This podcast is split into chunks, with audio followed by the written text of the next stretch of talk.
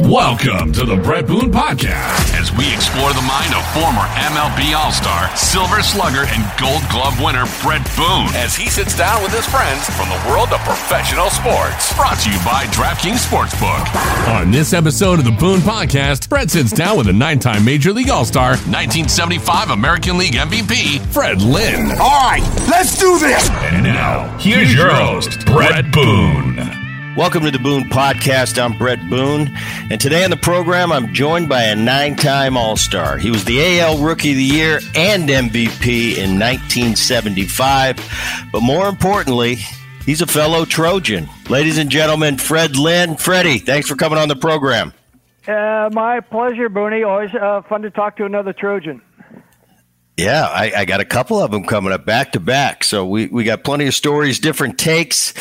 Out of the gate, I want to ask you this question. Tell me if there's any truth to it. 2011, you're in St. Petersburg, Florida. Ted Williams, Hitters Hall of Fame. Ghost at the Vinoy Hotel. True or false? Uh, that's true.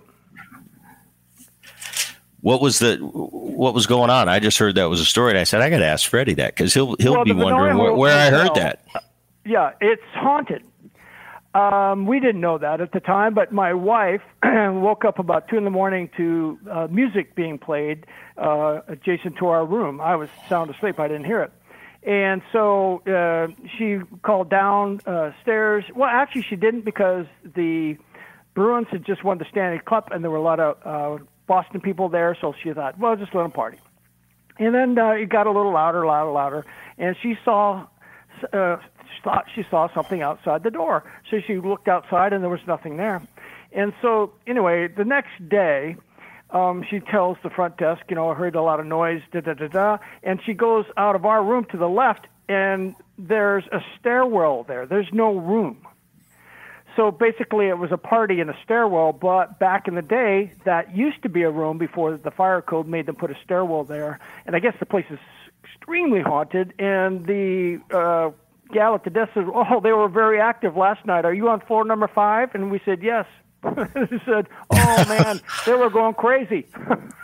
wow. You know, because for, for, those of you out there listening uh, on the Boone podcast right now, Vinoy Hotel is the is the hotel with the majority of, of the big league teams when they go in to play the Tampa Bay Rays. That's where they stay at the Vinoy. I've stayed there many times. I've heard the stories, but I've never heard the ghost. So it's interesting that somebody actually witnessed uh, what the, what they uh, what they've been saying about that Vinoy Hotel for years.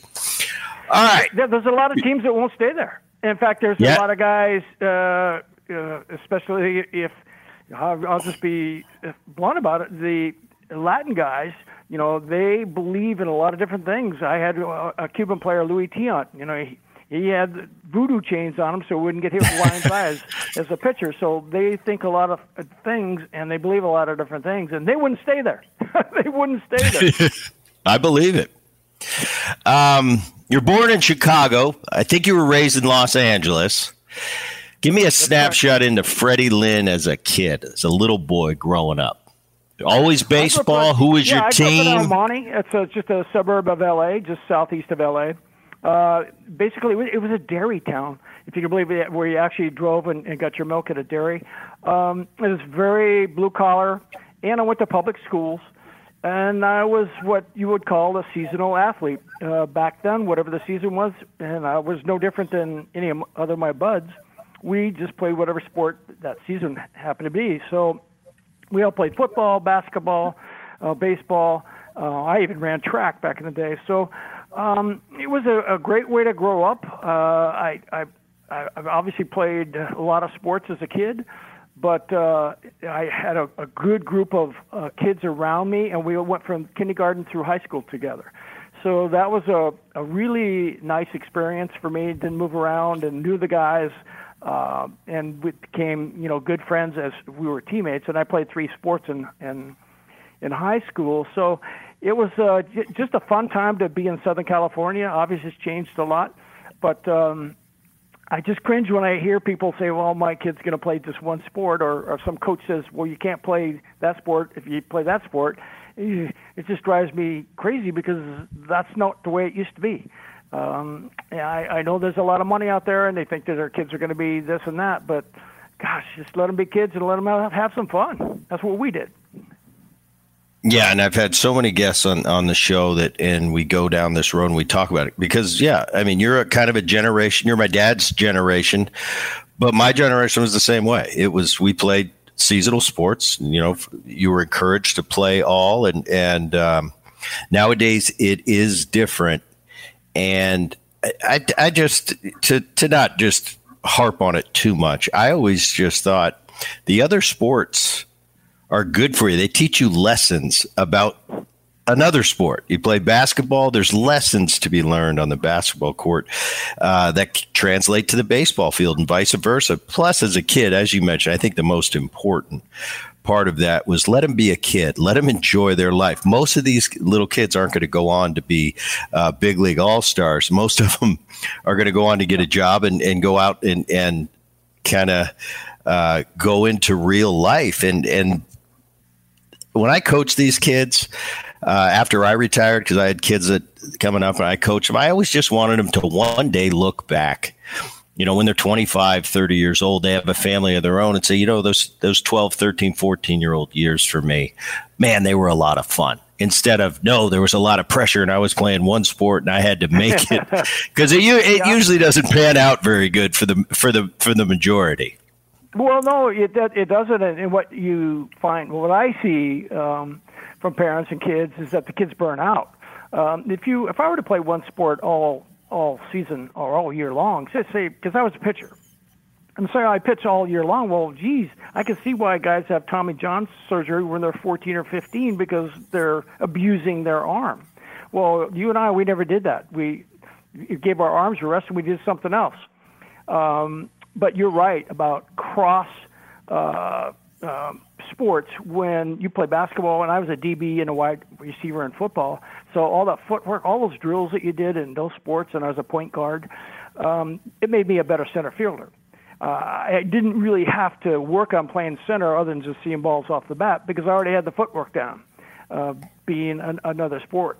So those those kinds of lessons are invaluable when you finally get to a higher level because you have all this experience and especially like you said there are different lessons to be learned in each sport especially in football.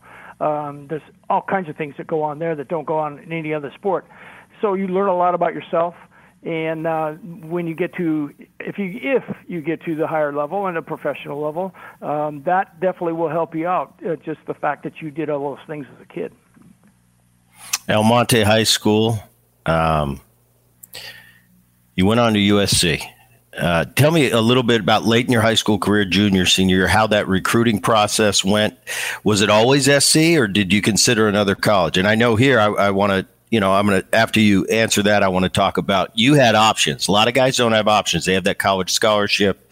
They maybe get drafted if they do, maybe they get drafted late. It's really not a decision to make. But you were a third round pick of the Yankees as well. So I just want to get into a little bit of that junior, senior year, the recruiting process, what you're hearing, high draft pick, uh, and how you formulated a plan. And, and uh, obviously went on to USC first, but uh, I'm interested in hearing about that. Yeah, it started when I was a sophomore. Um, you know, uh, pro scouts were still, you know, I was a pitcher then. So there were a lot of teams interested in me as a pitcher, but I was being looked at not only from the major league scouts, but basically scouts from colleges because the three sport thing. I had scholarship offers in three sports. So, you know, there was always somebody there for whatever sport. And if, especially my senior year, uh, if it's football season, you know, I, you don't see them as a football player, but they're there. And mostly college, you know, people, and they'll talk to you before and after games and things like that. So I knew who was around. Um, as far as baseball was concerned, uh, geez, they were always there uh, because we didn't draw very many people. There were dads and scouts in the stands. That's about it. Maybe a girlfriend once in a while, but uh, that'd be about it. So they're pretty easy to see. And back in those days, they would give you a card. You know, I'm so and so from the Cincinnati Reds. You know, fill out this. How tall you are, you know, what you weigh, what all that kind of stuff. Well, here's how it worked. Um, I was the first person in my uh, family to go to college, especially a major university. So that was uh, the game plan all along. Um, back then in 1970, yeah, nobody was getting 100,000 to sign, not very many guys. So you were going to go to school, and that's what, that was my game plan. And I told my dad and I told all the scouts, listen, I'm going to school. Uh, I, I did accept a scholarship to SC to play football and slash baseball, and I was UCLA and Stanford were after me big time in those two sports, um, and then a bunch of schools back east as well. So anyway, it, narrowed down to a couple, and then SC won out. But I told the pro scouts, I'm going to school. Don't draft me. Don't waste a pick. And so they didn't because there were a number of teams that were interested in drafting me in the first round, and pitcher slash center fielder didn't know quite which way I was going to go. And then, uh, so when the Yankees drafted me, I was like, I was kind of stunned because as we told them I'm, I'm going to SC. You just kind of wasted a pick. Uh, but I, just to preface that, I played on a semi-pro team when I was 16. It was sponsored by the New York Yankees. We played uh, in a baseball stadium adjacent to the Rose Bowl, and we were the Pasadena Yankees. And so I was playing against college guys and guys in the minors and, you know, 23, 40 year old guys. I'm 16. And I wore old Yankee uniform. I had Moose Skowron's old uni. Um, so that's, I played with that team for three years. So the Yankees knew about me. Uh, Roy White had played on that team and then went to the big league. So there, there was some history there. And uh, I, I think they thought maybe since I played on that team, they'd take, take a shot at me out of high school. But uh, I went to SC instead. You mentioned the football and the basketball. Was baseball always your passion? Was that the number one? I mean, you played all three. You had scholarship offers for the others, but deep down, did you know I'm a baseball player, or maybe Not I don't really. know? I was a football guy. You know, baseball. Really? I, I was really good at, at baseball all, all, all the time, um, and better than just about everybody else. But football is what I really liked. I really enjoyed.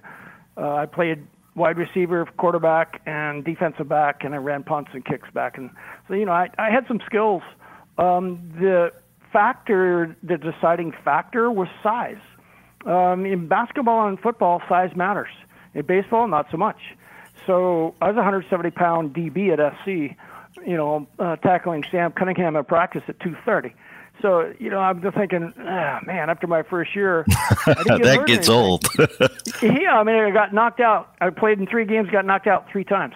So, and twice by my own middle linebacker. I, I started yelling, "Hey, I'm on your team." Um, so that was really the factor. I, I had such a good uh, season at SC as a freshman. I said, ah, this looks like where I'm going to go. And boy, it was the toughest decision of my life to go into Coach McKay's office and tell him that I, I was not going to play football anymore. That was a very, very difficult thing to do for a 19 year old kid. Well, 71, 72, and 73, you're national champions. I mean, you're in the middle. SC is a powerhouse. It's the heyday. It's Rob Rod Dedeaux. I came along, Freddie. I played there. Uh, my first year was 88, and that's the first year uh, I believe first or second year Rod had retired from from coaching. I got to meet with him a lot. You know, he was around the ballpark. We'd go to a we'd go to a banquet here and there, and I'd hear Dedeaux speak. He always reminded me of like he's he's the Tommy Lasorda of college baseball. You know, he's got that that presence uh, behind the mic, and he's just he's an entertainer. But he's called me Tiger. You know, I, I don't know to this day whether he, he, knew what my real name was. But you're right there in the middle of of SC. Like I said, in the heyday, you win three national championships. Um, give me a give me a little Rod Dedeaux and and what that was like playing for him. What it was like being a USC baseball player during that time it was uh, it was really pretty cool. And when as a freshman, uh, when I was a freshman, it was the, only the second year that freshmen could play varsity baseball. Um, you still couldn't play varsity football yet as a freshman, so we had our own team. But as a baseball player, so I made the varsity as a freshman. And I first thing I did is I looked at our schedule, and I'm looking at all the, the schools we're going to play. And at the bottom of the schedule, it has uh, June 5th uh, through 10th, Omaha. It had Omaha on the schedule. you know, wow. where the College World Series is played. I'm going, wow, that's pretty cool. He, he wanted the parents to know, to know, take your vacation time then because that's where we're going. And I thought, wow, uh, okay. That's pretty interesting thinking. But the, he's the most positive guy I ever played for. I played for a lot of Hall of Fame managers in my big league career, but I learned more about how to play baseball the right way from Rod Dedeaux than I learned from anybody else on this planet. Um, he expected perfection. And uh, you'd think that maybe we play a perfect game now and then, you know, winning three national titles in three years, never lost a tournament game, never lost a championship game. But do you think we ever played a perfect game? Nope. You know, he'd have a, I'll tell you this little story. He'd have a, a book at the end of the dugout. It was the fine book. And first find of the day was a buck. And then every find thereafter was 50 cents, I think. But no one wanted to be the first find of the day, right? Because you ruined the perfect game. And Roy Smalley's our shortstop, pretty good shortstop in the big leagues. Ball eats him up at short. You know, Rod goes to the the pad and he starts writing down, you know, and I go, oh, it's a it's a bad hop. And he says, Tiger, Tiger, you have to anticipate that bad hop. And we go, okay. So obviously we could never play a perfect. Game. To give another example, uh, Gary Carter, the older brother of Gordy or Gordy Carter, the uh, older brother of Gary Carter, who used to play with Montreal. He was our left fielder. We're up in Cal. We're losing by a run. He's supposed to bunt. There's two guys on. He, he fouls both balls off, and then he hits a three-run homer to win the game. Well, Rod finds him for not getting the bunt down. so yeah, yeah, that's right. So and when we took infield, it was impeccable. He wanted to be as good as any uh, infield outfield practice as you see at a major league stadium, and that's the way we performed in practice. He was tough on you guys, uh, everybody really, and he'd stand right behind you. And boy, if that didn't make you nervous, nothing did. So when we got into big games or championship situations, we never panicked. We never beat ourselves. We never made errors. We never threw balls. We didn't do any of that stuff. We let the other teams do that. Uh, we were the best team on the field all the time. Nope, there were some really good teams, um, but we outplayed them in key situations. And Rod was really a stickler for fundamentals. And by the time I signed professionally, uh, I'd look around me and guys in, in AAA or even in the big leagues, I say, God, these guys don't even know what they're doing. They have some talent, but they have no idea about the fundamentals of the game and how it should be played, and how you have a team concept about one goal: win. You know, win championships. That's it. And how I can help my team win that particular day, and that's what I learned for uh, Coach Dedeaux and playing at USC. We recently had Bill Walton on the program, and and he was talking about his days were John Wooden, and you know the the uh, iconic coach that he was, obviously in college basketball. And I was thinking to myself because I knew I had Freddie coming up. I'm thinking, well, it's kind of I know college baseball is is not as big as college basketball, but kind of Rod Dedeaux's kind of the John Wooden of of uh, college baseball. Think that's Absolutely. fair? In fact, yeah, Wooden was at UCLA. Um, right. In fact, when I was being recruited to go to UCLA to play football, where did they take you? They took you to watch a UCLA game. That was when uh, Kareem Abdul-Jabbar was there, Lou Alcindor back in those days, and the head football coach was Tommy Prothro, and we'd sit and watch those games, and you get all pumped up because you're at a UCLA basketball game. Well, I don't know that recruits coming to USC to watch the baseball team got all pumped up because you know it was a small little stadium. Yeah, we were really good, but the only time uh, the kids would come out to watch us if somehow we were on TV, maybe playing against UCLA or Stanford. But uh, other than that, we, you know, two or three hundred people in the stands. So the two great, well, and we had John McKay too. So you've got McKay in football, argu- arguably one of the best in the country. You've got Rod Dedeaux at USC and John Wooden at UCLA. So uh, a small community right there with some great coaching. After 73, uh, you end up being the second round pick of the Boston Red Sox. Uh, draft day, a little different then than it is now. You weren't you weren't on the on the podium. It, you know, I remember how I got drafted. That was in '90. Shoot, it took you know. It wasn't a it wasn't a letter, but I got a phone call eventually. Uh, take me through that day a little bit. Excited? I mean, you come out of high school, you're you're drafted by the Yankees. Now it's Boston and do you ever think back at if you would have if you would have signed with the New York Yankees, how your life would have been different? I mean, you jumped into the biggest rivalry of Red Sox Yankee, uh, but you end up being a Red Sox. Yeah, that would have been interesting. In fact, I, I tell that story to Red Sox fans. I, I do some stuff for the Sox, and when I get to see some of the public, they, they don't know. Most of them don't know that I was drafted by the Yankees. What? you know, I was supposed to be the next Murcer, that you know, replace Bobby Murcer, left-hand hitter in Yankee Stadium, can play center. Uh, that's a big deal. Uh, back then, Yankee Stadium center field was huge, especially in left center. It was like 450 out there. So you need somebody that could run, and then it's a short porch to right. So if you could pull the ball, boy, yeah, it would be a perfect fit. Uh, obviously, better than Fenway because Fenway, I was a, I came in there as a dead pull hitter, and I had to learn how to hit the other way. But as far as draft day was concerned, I was supposed to be a Dodger. Done deal. My coach Rod you compare him to Tommy Lasorda, uh, they were best friends. He was friends with Campanis and uh, even Walter O'Malley, the guy who owned the place. Um, they were all tight. So I'm supposed to be a Dodger, and the the guy that was scouting me, um, he wanted to draft me in the first round, and the Dodgers said, "No, I think we could sneak him by here. You know, maybe he they can't hit lefties, or they, they were circling the, this uh, thing around. I might have trouble hitting left-handed pitchers." So that's why my status dropped. I was the 41st player picked. I know all those guys that picked ahead of me, then one of them could do what I did. So I was pretty pissed off about it, to be honest with you. Um, so I, I, I don't know if I got a, a phone call or a letter from Boston, but I'd never spoken to anybody from Boston, so it was a complete shock uh, to me that I was drafted by those guys.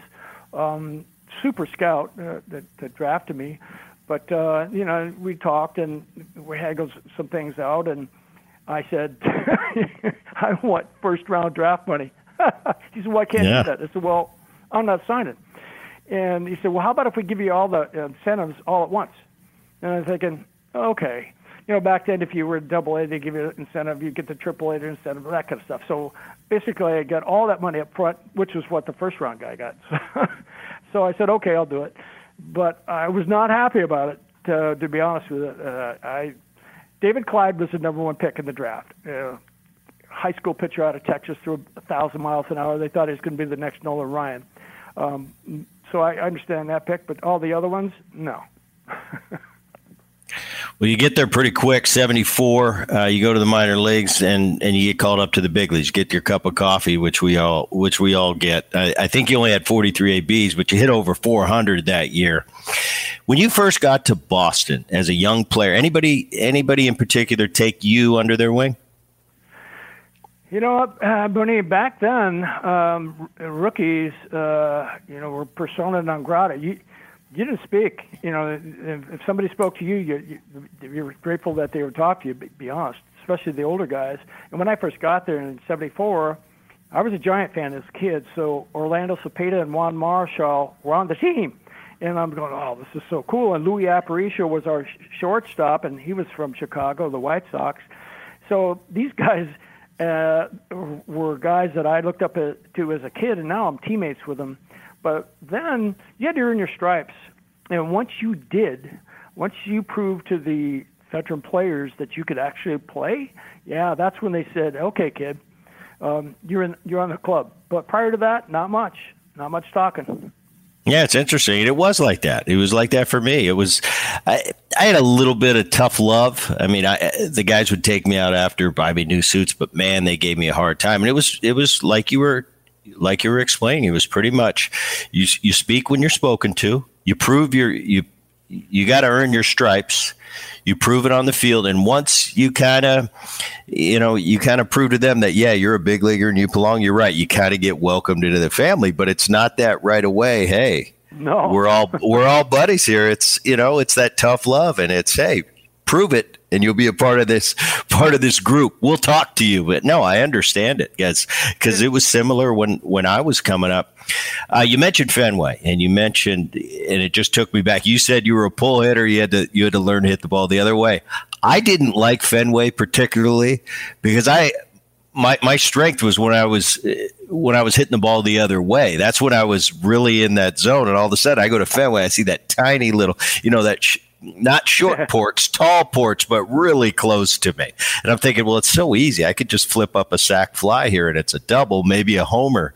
So it threw me off a little bit because right center there, and especially they talk about pesky pole, that's a long way. If you don't wrap it around the pole, dead right field's like 360. Most most fields right there are 330. So yeah, I had quite the quite the opposite as you.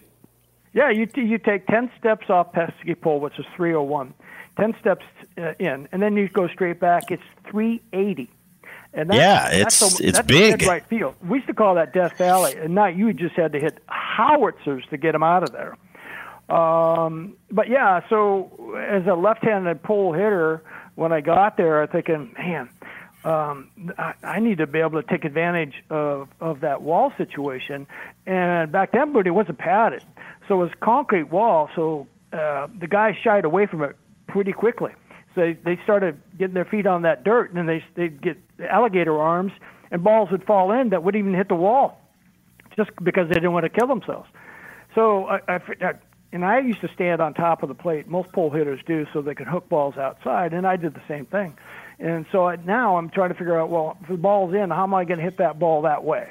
And I just intuitively brought my hands in and the, the, the knob of the bat's going towards the pitcher, and the barrel of the bat lags to the zone, and then the ball goes the other way, and with power.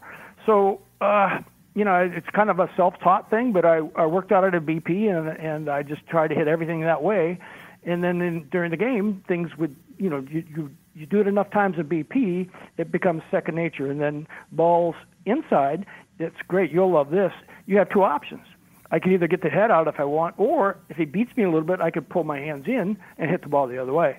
So it's as a hitter, it's nice to have those options uh, available to you, but uh, it's it's something that you need to work on. And I'd like to see more guys in today's game maybe think about going the other way a little bit more. Yeah, without a doubt. I mean, I always knew for me, you know, I especially the second half of my career when I was hitting the ball, driving the ball the other way at will. That's when I was at my best. Whenever I got into that pull mode, and like I said, I never had to be the home team at Boston, and I'm probably glad uh, as a righty because that wasn't that wasn't my strength. And um, but I had to go in there like everything else. You got to make the adjustment to the park you're in. Um, was Don Zimmer your first manager? No, um, uh, Darrell Johnson. Darrell Johnson, Darrell and then Johnson, it went to Zimmer.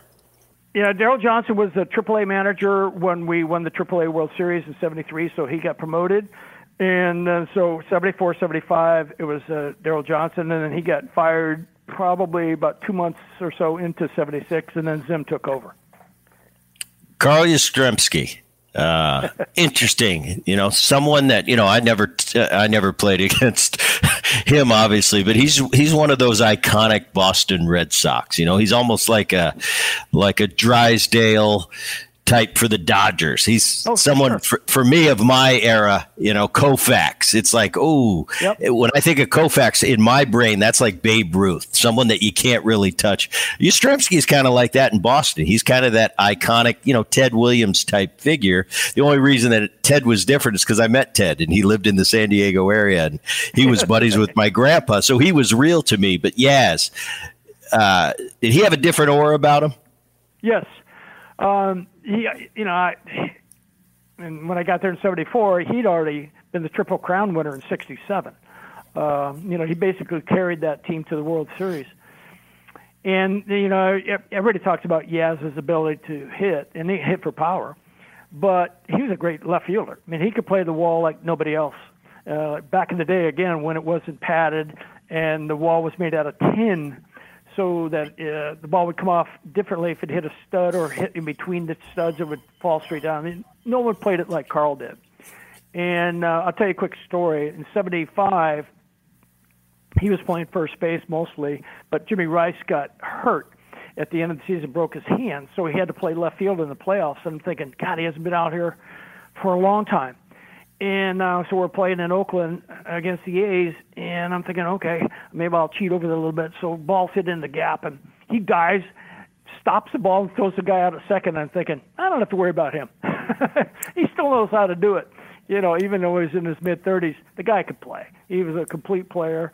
uh, very much kind of into himself. You know, was not a uh, boisterous guy, but uh, once you got to know him, and if he you know respected you and liked you, um, you were in. And then you know you got to see the real Carl, but uh, not many people got to do that. 1975. What a year! Uh, not only personally for you, but uh, for the Boston Red Sox, for baseball, one of the, you know, still talked about World Series in, in the history of the game. It's 1975. You win. You win a Gold Glove. You're an All Star. You win the uh, Rookie of the Year and the MVP. The first ever to do that. Um, 331, 21, 105. You lead the league in runs, doubles, all as as we call the, the college term as a freshman. Your rookie year, pretty uh, pretty unbelievable. You know, I I try to com- I, I looked at it and I started thinking about 2001 for me when I was in Seattle, and we won all those games, and I had my best year ever. Yeah, I was um, checking you out. It did, checking out that but team. it did. That was, that was unbelievable but we didn't it didn't end you know it ended we didn't finish the deal and to this day we still talk about it but you it, it's kind of your first i mean this is the first time you're a rookie are you go into that season you finish the season it's got to be unbelievable uh, and now you're going to the postseason uh, are, at that point, are you feeling like this is just one of those magical years and everything's going to finish? You come out of SC, you won uh, three College World Series. And now all of a sudden, of course, I'm Freddie Lynn. We win College World Series we win World Series as soon as I get here. Um, at the end of that year, take me through that postseason for you. I know you beat Oakland uh, to get to the World Series where you're going to face the Big Red Machine. And um, just take me through that postseason, um, 1975, and the city of Boston. How that city is it electric? I, it, it's a huge baseball city. Uh, I've, yeah, I've seen it, enough in my career, but that had to be that felt extra special. Yeah, it did. Um, Boston in 1975 uh, it was an electric year for us. We had you know, I was a rookie, but so was Jim Rice. Uh, we had uh, one, two, three. We had four four starters. Uh, 23 or under. Uh, Fisk was like 26 or 27. So we had a really young team, which in Boston is very identifiable because of all the college kids. And so they just took to us like white on rice. I mean, it was unbelievable the amount of support that we got, especially when school came out, got out in June. And there was, like I say, so many young guys. It was so much fun for us. We're just having a good old time. But when we got to the playoffs, I'm thinking, okay, this is kind of how it's supposed to be. And you brought that up about USC, and rightly so, because that's just for me it was the natural progression. Um, yeah, this is where I'm supposed to be. This is why I'm here. And so now we get we dispatched Oakland. Uh, they were defending champs three straight years, and we beat them. We swept them. And now we go into the series, and now we've never seen the Reds. I mean, I've heard about them. I I know who's on the other team, but I've never seen them play. Don't know them. Don't know the pitchers. No scouting reports. Nothing. Um, and I asked Yaz about some of the pitchers, that and faced that guy. Okay, so it's just like being a rookie. You you don't know anything about the guy you're that you're facing, and then said, well, this is just like the World Series. I don't know those guys. We'll see how it works out. So uh, it was just a back and forth uh, series. Um, and you know, got down to game seven, and a, a bloop single of all things uh, beats us, and we, we lose that game four to three, and lose the series four to three. And but uh, you know, people forget, uh, not the te- my teammates, but we didn't have Jim Rice for the for the series, and he was our number four hitter. So if we have Jimmy Rice, that's a whole different ball game because the guy that replaced Jimmy didn't even get a hit in the series and I know Jimmy would have done some jam- damage against their lefties. So I'm, I'm very disappointed, um, just like you were in 2001, that we didn't finish the deal, we didn't win. And I'd never experienced losing a championship game, so I, I was like sitting in my locker, like, "Wow, this is really weird. It really sucks. I don't like this." uh, and I was thinking, looking at the locker room, I said, "Well, you know, we'll be back." And, and we had a great run as Red Sox players. We just didn't get back to the World Series. We had good teams, but there was no wild card, so we could never get back to the playoffs. But yeah, it was disappointing. There's no question about it.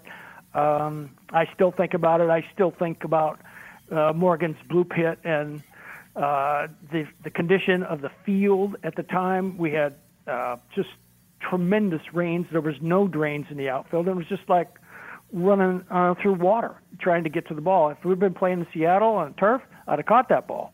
But you know, I, running through a quagmire, I, I'm just like I'm slow motion. I see this in my dreams, and the ball just I ah, just can't quite there, get there, and that's what beat us. It was like, oh.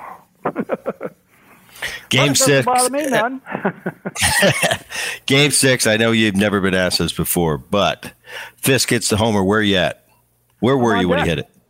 I'm on deck. So oh, okay. Can I? Yeah, we're we're watching uh, Darcy uh, warm up, and he's he's throwing sinkers. He's he's got everybody out on ground balls, and I know Pudge is a low ball hitter, and we're talking, we're watching him uh, warm up, and Pudge says to me, "You know, Freddie, I'm going to hit one off the wall. You drive me in." I said, "That sounds good to me," and first pitch is down, and then he he cuts it off, and it's out of there before anybody knows it. It's just a, a laser, and he hits it so hard it can't hook foul. And so everybody shows him jumping. Well, I'm jumping too. But uh, then I, I, many years later, I said, "Hey, Pudge, what happened to the part where I drive you in?" Right. yeah. Well, and you, and you had was, the best angle. You you had sure. you, yeah, you had the right d- down the line angle, so you knew he oh, he yeah, was giving. I'm you know, my head. I said, "That's gone." Game over. Yeah, he's given he's given us the TV version, but it was over right. before. You know, he didn't need to do that, and you knew it. yeah. Well, Pudge is a kind of a gregarious guy anyway. Um, right. But yeah, it was. It was. The place was just bonkers. I mean, yeah. I, it was it was loud then. It was oh, it was a little louder than when Bernie hit the pinch hit home run in like the eighth inning to, to tie the game at six six. But right. uh, it was the base that World Series put baseball back on the map. Everybody in the country was watching that series. I don't know what the ratings were, but it was off the charts. You know, football, we are kind of taking a back seat to football a little bit. After that World Series, everybody was just talking about it. Um, didn't matter that we, well, it mattered to me that we lost, but it didn't matter to the country. They said, man, that was just fantastic. And, and so it, even to this day, uh, people come up to me and talk about that series. Uh, 76, 77, 78, 79, and 80. You're an all star every year. You win three more gold gloves. Uh, probably your best year, 79. You hit 330, 339, and 122. After the 80 season, uh, you get traded to California Angels. Now you sign out of USC. You're kind of, you know, from a kid, you're you're a Red Sox. Uh, shocking to you that that happened. You're going to the California Angels and you're going to play for the Cowboy. Yeah, um, back then uh, we didn't have the best relationship with the ownership. Uh, all players, basically. In 1976 is when free agency happened, and I was part of that situation. Um, Carlton Fisk, Rick Burleson, and I, we went into the 76 season unsigned because we knew that uh, the Messersmith McNally case was probably going to win, and, and free agency free agency was going to happen at the end of the year. So we played unsigned, three of us, all represented by the same agent. We all get uh, five-year deals uh, during the course of that season, and then uh, after that season, they got rid of all of us. So it was not about money. It was there was some ill feelings uh, from the ownership towards us, and so they got rid of us, and I got traded away. And I always thought I'd be a Red Sox player for life, to be honest. But to come to play for the Cowboy, um, we in 81 we were a tra- tra- transitional team, I would say. Uh, but 82 we had all the moving parts. In fact, uh, your dad came over, uh, and uh, we had, geez, we had like all stars at every position. it was a, like a who's. I, I, I remember it. I mean, because I'm just a kid back then, kind of tagging along, driving you guys crazy, probably. But I remember, you know, I remember Gritchie and Downing and Don Baylor, and you got Carew and Reggie came. And like you said, Pops came over there, you know, from the Phillies all those years. And I remember I'm just walking around like, yeah, this is just normal for me. You know, this is where dad goes to work. well, and you know what? And, one of the first things your your dad said to me, um, he was catching in the '79 All Star game, and Carlton's on the mound. Well, they're they're teammates, right? And I don't know how many lefties face uh, Carlton during the regular season. Probably not many. And so your your dad said to me, uh, you know, lefty couldn't get the ball in on lefties. you know, I, I, I was setting up inside. He could never get it in for for whatever reason, probably because he never faced them, because lefties would bail against him. And that 79 season, I was having a pretty good year, and I fouled off a couple of tough sliders, and he, I could see this, I could see this clear as day. Your dad's setting up inside for a fastball. Well, it's out over the plate, and I hit a two-run homer. And so your dad still reliving that. He's saying to me, "Yeah, he could never get the ball in. I'm setting up inside here. I know I can get it, get you out right there." And he left it out over the plate. One of the first things your dad said to me when he came over. 82 you I, I still remember i still lived in jersey at the time but i remember distinctly that that series against the Brewers, Harvey's Wallbangers, it, Cecil Cooper. I, I, really liked Carew and Cecil Cooper. Cecil Cooper actually was a teammate of yours, I think, in Boston. Now yes, you're playing was. against him. It's your first yep. time back to the playoffs. Uh, we remember about that series. well, we we beat uh, we won the first two games in um, Anaheim, and so we're going to play three at their place and I think it was uh, the third game, um, either game three or game four. It might, it might have been game three. Anyway, there was like six or seven of us that lived in the same area, Anaheim Hills, just 20 minutes from the ballpark. Prior to the game, and it was a day game, there was a huge fire, uh, wildfire that was uh, all around Anaheim Hills and uh, Villa Park, where most of us lived and it was endangering houses, especially mine, because I was right on the ridge. And so we're starting the game knowing that we could have no homes. And uh, so Sutton's throwing for the, those guys, and he's got like a no hitter through five innings. Because we're like, half the team is worried about other things. And finally, we get a phone call in the dugout. Every, everybody's okay. All the homes are, the fire went a different direction. Da da da da. da. I let off double, single, blah, blah, blah. Anyway, bottom line is we lost that game and gave them a little bit of momentum, got their foot in the door, and uh, they they ended up sweeping us. They bet they won three in a row there, and it was so demoralizing because I knew we were a better team. And then I'm thinking back, you know, how, how crazy is this? A wildfire could cost us a game, and no one even knows about it except for the players. So it's it's weird stuff like that that can happen to you, and just like, wow, really? How is that possible that that could happen exactly the the wrong time? But those are the things sometimes that happen in a playoff scenario where fans might not even know what's going on, and it affects the players. 83, you're an All Star again. It's your ninth All Star in a row. Uh, your MVP of the All Star game that year. And after the 84 season, you're free agent. You signed with the Baltimore Orioles. Um, midway through the 88 season, I believe, or it was 89, you head to Detroit and you finish up with, with San Diego in, in 1990. Um, I guess the question I want to ask there, there were some interesting skippers you played for, and and we talked about you know Zimmer. Then you went to you had Gene Mauch, uh, Earl Weaver, who's classic. Another guy I never got to, but you still watch the videos. You got to play for the for the infamous Sparky Anderson in Detroit. Um, and then at the end with the Padres, your last year, I know it. Uh, you're only there a year, but you played for for Jack McKeon. I played for Jack McKeon in Cincinnati. he took Jack. over. yeah, but what what was your experience with those with those skippers and uh, ones now? You look back at the history books, pretty notable uh, managers. Yeah, uh, just about every one of them was pretty fiery. Um, I would say Trader Jack of, of, the of the group that you mentioned is probably the more affable of, of the bunch.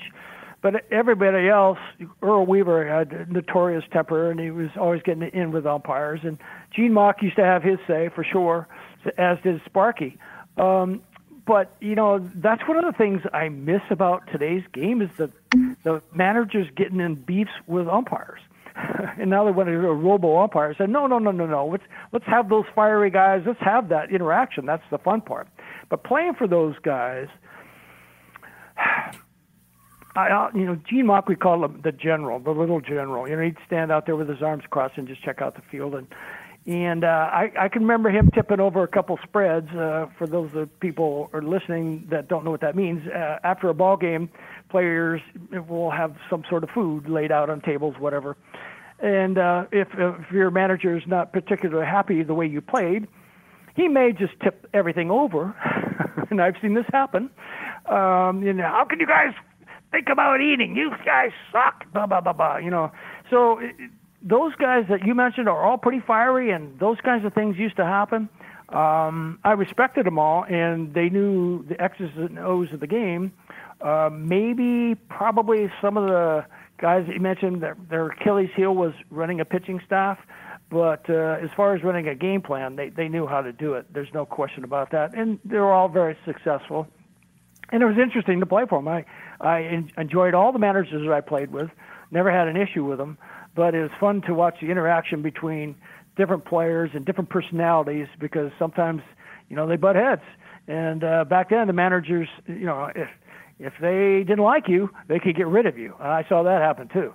You, know, you could be in the doghouse forever, and then the team all of a sudden you're gone, you're traded.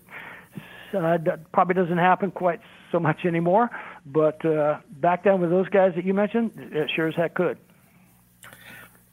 they always used to say this, and I, I I don't know why. I knew Gene a little bit. I had met him, Gene Autry. I'm talking about the cowboy right. in California, but the, everybody always was saying, you know, I'd always hear this phrase. It always come up was, "We got to win one for the cowboy." What was behind that? You think? Why was he beloved? He was, um, you know, in a in an era where there was a very contentious atmosphere with players and owners. He was the one guy that stood out as a player's friend. Um, I, I truly believe that he cared about us, unlike a lot of owners. Um, and he would come into the clubhouse. You know, he's a he's a Hollywood personality. You know, he's he's Gene Autry, movie star, this that. He's done everything, but he loved baseball and he loved his team. And he'd come in there and talk to us in that drawl. You guys are playing great. I can't wait to see what you do next and stuff like that. And, in fact, in spring training, we would have spring training in Palm Springs, and we stayed at the what the Gene Autry Hotel. Um, and he just he just couldn't be around us enough. He couldn't do enough for you. So, from our point of view, especially with the hardened veterans that we had in '82, we had player reps, we had league reps. I mean, we were this this team was the, the contiguous uh, team of all time against ownership, but they loved Gene. So I forget who coined that. It might have been even Reggie. You know, which one one for Gene. In fact, they retired his. Uh, they gave him an honorary number, and they, they retired it in a ceremony for him. Uh, he was just a great guy. I, you know, like I say, one of the. He's the only owner that I ever played for that. You know, I, I, look him, shaking his hands, look him in the eyes, and I believe what he told me. Yeah, you're right. I mean, there's just not that way. I, I remember Dad played for. Uh, trying to think of his name in Philadelphia, but he's kind of the last of those owners that seemed like they they cared about the the players. Now it's kind of a Carpenter. corporate deal. and it, Ruly Carpenter. Ruly Carpenter. Ruly Carpenter. He seemed to have that way about him. It's kind of a family business, mom and pop. Uh, whereas now it's very corporate and it's it's big time business. And and you don't have that interaction and that kind of family atmosphere around. I kind of like that part of it. Steinbrenner in a way even though steinbrenner was brash and and man he would call he would call his players out and the it would be on the hmm. cover of the new york times. But at the same time as a player i might have liked that because it's like this guy really cares and he really wants to win. I don't know. Maybe i'm wrong. I never played for him. Never played for him. i agree with you because he's on the other side for me and I'm thinking, man, I'd like, to, I want that owner because you know what? If he sees a hole in the team, he's going to fix it with the best player that's out there.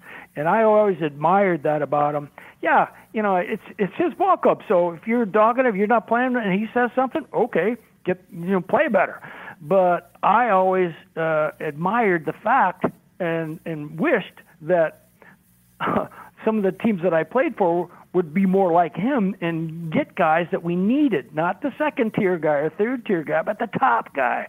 And I always admired that about uh, Steinbrenner. He he got the best players that he could, and he treated them. You know, obviously he could say some things, but I, I think when it came down to it, he really cared about his players.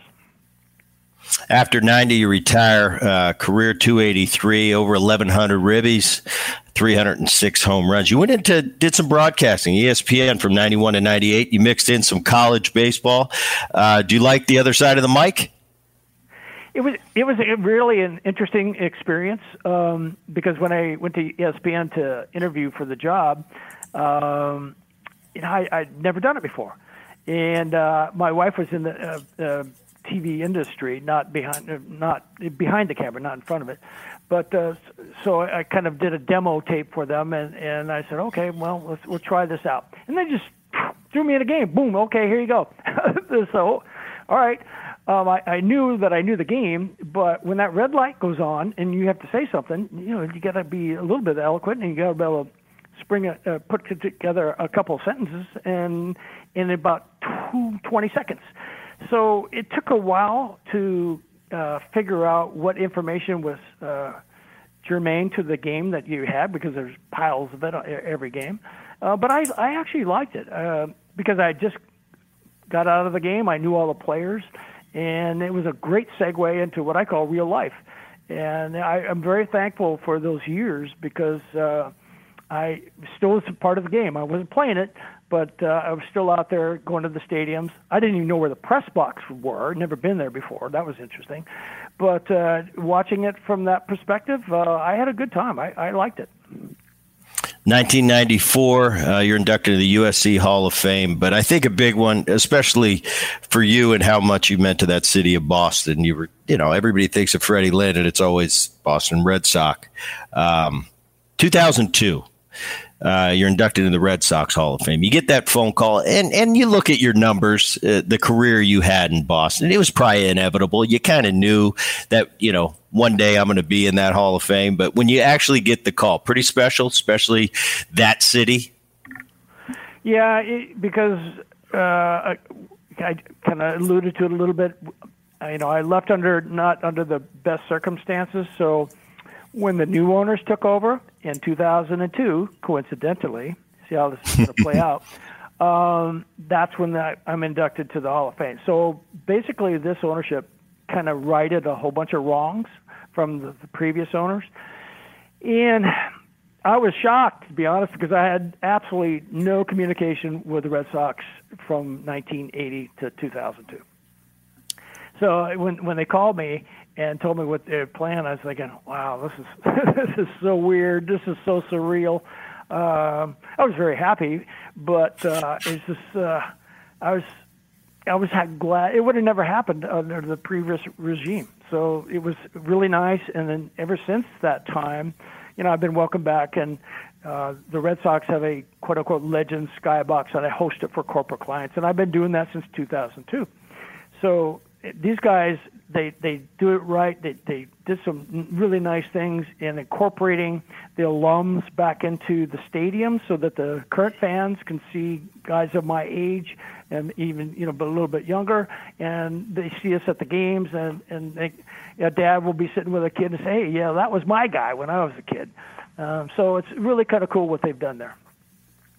Yeah and I think all you know, I think that's what baseball should do across the board. I think, you know, it transcends generations, and it's really cool for for you know guys your age and older than you that take their kids, take the and their grandkids to the game, and you're standing there. That's Freddie Lynn. You should have seen him play. Whereas the son can can see maybe a current day player. That's his guy. Your grandson seeing the the modern day uh, Boston Red Sox. I, I, I just think that's what baseball's all about, and and it's cool to hear that that Boston's really reaching out and really incorporating the the generations of past because that's what baseball's all about. Um, one question, and I'll let you go. Best player you ever played against that you just looked at from your dugout went, wow. Yeah, um, that, that's a great question. And it's, for me, uh, I'm a big George Brett fan. Uh, we've known each other for a long time, grew up in kind of not too far from each other. Uh, and when I saw Georgie play, I'm thinking, you know, that's that's a real gamer. You know, he's in the dirt kind of a guy, um, and you know, obviously could hit, and he could feel better than most people give him credit for. But you know, it's between Georgie and Robin Yount. But you know, I just like George. Uh, he's the all around guy. Um, I'd, I'd take Georgie just about over anybody. And I played with Eddie Murray and Cal Ripken, and I played with some guys. Uh, but I just I just like George's game. You know, he's in the dirt. I, I like that. It gets dirty, and uh, he's, he's not afraid to voice his opinion, which I like too. And he's a pretty good player. Yeah, pretty good.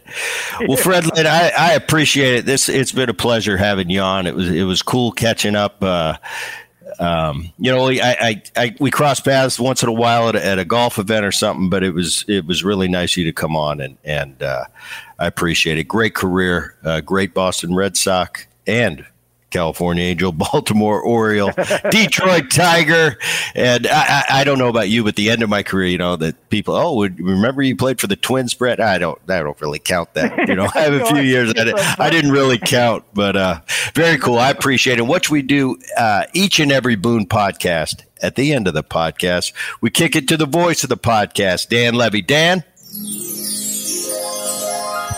Gentlemen, great job on a great podcast. Thanks so much for coming on, sir. Thanks, Freddie. Okay, guys. Uh, thanks a lot. I uh, had a good time, and uh, we'll do it again. That's going to do it for the Bret Boone podcast. My name is Dan Levy, the technical director, producer, voice of the Boone podcast. EP, executive producer, Rich Herrera Digital. All gets uploaded by Liz Landry. Do us a favor, share the Boone podcast. Neighbors and friends and all those that love sports, make sure you subscribe never miss an episode. And while you're at it, give us a five star rating and share your feelings about the podcast by leaving a review on whatever platform you listen to the show. For all of us here on the Boone Podcast, he is Bret Boone. You can find him on social media at the Boone29. I'm Dan Levy, BASS on air. That is base on air, all of my social medias. Thanks for listening. We'll do it again soon. Have a great one.